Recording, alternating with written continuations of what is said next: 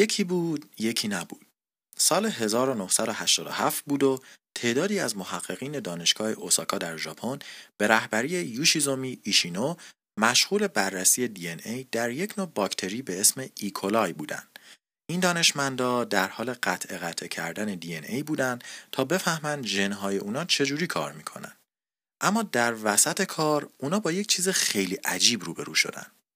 در دی این باکتری پنج بخش همسان از دی ای وجود داشت که بیس های یکسان 29 بخشی داشتن و از هم جدا شده بودند.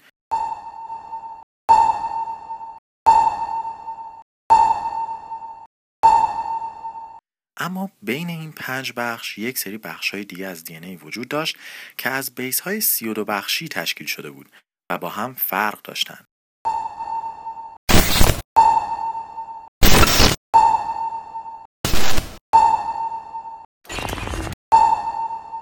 دانشمندا تا اون موقع یه همچین ساندویچ ژنتیکی عجیب غریبی ندیده بودن. به خاطر همین هم محققان ژاپنی هنگام انتشار مقالهشون نوشتن که علت این رخداد بیولوژیکی هنوز براشون ناشناخته مونده. اما نکته پیچیده تر این بود که اونا نمی‌تونستن بفهمند که آیا این رخداد فقط به باکتری ایکولای محدوده یا در باکتری های دیگه هم ممکنه تکرار بشه. و خب پاسخ این سوال تا سه سال بعد مشخص نشد.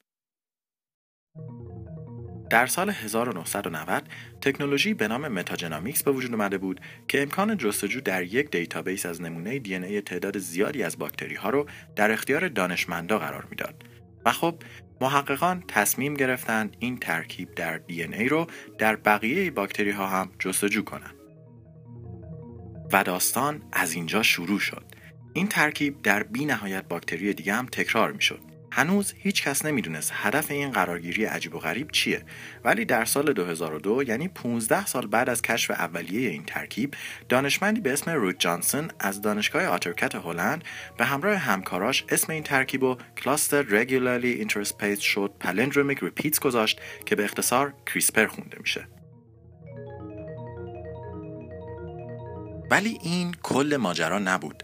این ترکیب ها اکثرا در کنار یک کسجین قرار داشتند که کارشون برش دادن دی ای بود و هیچ کس هم همچنان نمی‌دونست چرا.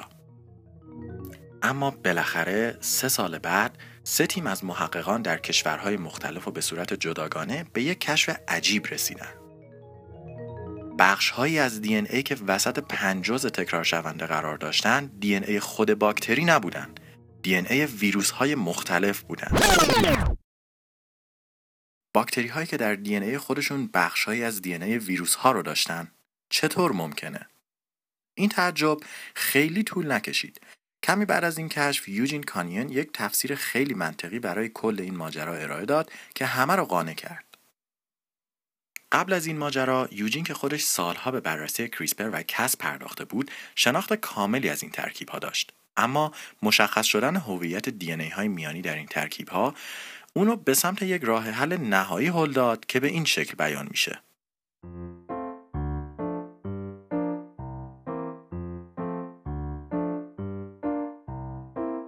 باکتری ما خیلی مهربون و معصوم برای خودش نشسته داره کاراشو می‌کنه که یه یه ویروس بهش حمله ور میشه.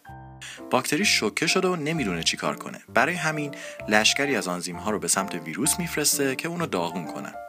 خیلی وقتا این نبرد به شکست و نابودی باکتری منجر میشه. ولی بعضی وقتها هم هست که باکتری با موفقیت پیروز میشه و ویروس رو نابود می‌کنه. در این شرایط حالا که ویروس عوضی نابود شده باکتری تصمیم می‌گیره تا از این تجربیاتش استفاده کنه. برای همین آنزیم هایی با هدف تیکه تیکه کردن بخش های دی این ویروس میرن و بعد از این کار یک نمونه از دی ویروس رو در دی باکتری ذخیره می‌کنن تا نه تنها خودش بلکه نوادگانش هم در آینده حواسشون به این ویروس باشه. یه جورایی مثل پستر افراد تحت تعقیب میمونه که مثلا اگه یکی با این قیافه اومد سمته تو حواست باشه. یارو ویروسه. باید بکشیش. از این ذخیره سازی ژن کس وارد عمل میشه. Cas در اینجا حکم assassin های وحشی رو داره. دفعه بعدی که همچین ویروسی دوباره بیاد تو Cas اون پوستر تحت تعقیب از DNA می‌گیره و به همه جای باکتری سر می‌زنه. به هر چی می‌رسه پوستر رو می‌ذاره کنارش و RNA اونو با پوستر چک می‌کنه. اگه شبیه نبود میره سراغ آیتم بعدی. ولی اگه شبیه بود اون موقع است که shotgun رو در میاره و طرف رو داغون می‌کنه. در طی زمان CRISPR یک آرشیو از ویروس هایی میشه که باکتری یا خاندان باکتری قبلا باهاشون روبرو شدن و بلدن از بین ببرن بعد از این ماجراها در سال 2007 یک زیستشناس دیگه به اسم جنیفر ددنا به همراه همکارش بلیک وایدنهاف بررسی دوباره کریسپر و کس رو برای درک شیمی ماجرا شروع کردن. ددنا متوجه شد که کارکرد کریسپر خیلی فراتر از ویروس یابی و کس خیلی بیشتر از ویروس کشی می‌تونه باشه. کارکرد CRISPR می‌تونه مثل find and replace Microsoft Word باشه و تقریبا هر چیز رو پیدا کنه و با هر چیز دیگه ای عوض کنه. البته CRISPR و Cas فقط کار پیدا کردن و نابودسازی رو انجام میدن. ولی خب اگه ما از یک جایگزین استفاده کنیم یا به عبارت اون بخشی که می‌خوایم جایگزین بشه رو در نزدیکی منطقه نابود شده قرار بدیم آنزیم های بازسازی موقع تعمیر به خاطر گشادی همونی که ما اون گوشه گذاشتیم رو به عنوان جایگزین انتخاب می‌کنن و میرن به زندگیشون برسن. ددنا و تیمش برای ساخت یک ابزار برش و بازسازی DNA تصمیم گرفتن از سیستم CRISPR Cas باکتری ایجاد کننده بیماری گلودرد Streptococcus استفاده کنند. آنزیم اصلی این باکتری Cas 9 قبلا به طور کامل توسط ددنا بررسی شده بود برای همین اونا شناخت کاملی از کارکردش داشتن اونا با استفاده از دو تا آنزیم کس 9 یک مکانیزم درست کردن که بتونه هر بخش از دی ای که می‌خواستن رو برش بده و یک برش جایگزین که توسط خودشون در اونجا گذاشته شده رو به عنوان ترمیم بخش استفاده کنه. و نکته خارق‌العاده راجع به این کشف اینه که این آنزیم در هر موجودی قابل استفاده است. بله، هر موجودی. سیستم کریسپر کس 9 روی باکتری، حشرات، ماهی، موش و حتی انسان آزمایش شده و نتیجه همیشه یکسان بوده. نمونه دی ای اولیه و دی ای جایگزین رو به کریسپر بدین و اون جاشو براتون عوض می‌کنه. برای یک لحظه تصور کنین کریسپر نمونه دی ای ایجاد کننده دمنشا رو می‌گیره میره تو کل بدنتون میگرده و ده دقیقه بعد بوم دیگه اون بیماری وجود نداره نه برای شما و نه برای کل نوادگانتون و یا یه مثال دیگه دانشمندای هلندی در ادامه پروسه جینم و بررسی داده های ژنتیکی تعداد زیادی از افراد اونجا متوجه یک بخش از دی ای شدن که افراد دارای اون بخش هیچ وقت به آلزایمر دچار نمیشن. حالا فرض کنین این نمونه کد رو به کریسپر بدیم و اونو جایگزین ترکیب آلزایمرزای افراد دیگه بکنیم. دیگه آلزایمری وجود نخواهد داشت. خارق است نه؟ مو به تن آدم سیخ میشه. البته کریسپر تا رسیدن به این مرحله خیلی فاصله داره و احتمالا چندین سال طول بکشه تا استفاده کاربردی پیدا کنه. ولی خب اون موقع کارهایی که میشه باش کرد بی نهایته. خاصیت درمانی فقط یک بخش از کار کرده کریسپر می‌تونه باشه. از این ترکیب میشه برای احیای گونه هایی که سالها قبل منقرض شدن هم استفاده کرد. مثلا کبوتر مهاجر چندین سال پیش منقرض شده ولی تفاوت ژنتیکی اون با کبوتر پیام رسان خیلی محدوده.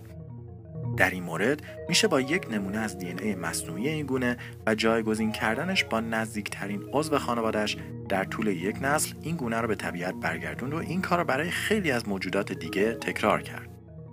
اما شاید ترسناکترین کارکرد این دستاورد تغییر به وجود نیامده ها باشه. کریسپر کاس 9 می‌تونه یک ابزار برای اصلاح کودکانی باشه که هنوز به دنیا نیومدن. دوست دارین دختر داشته باشین؟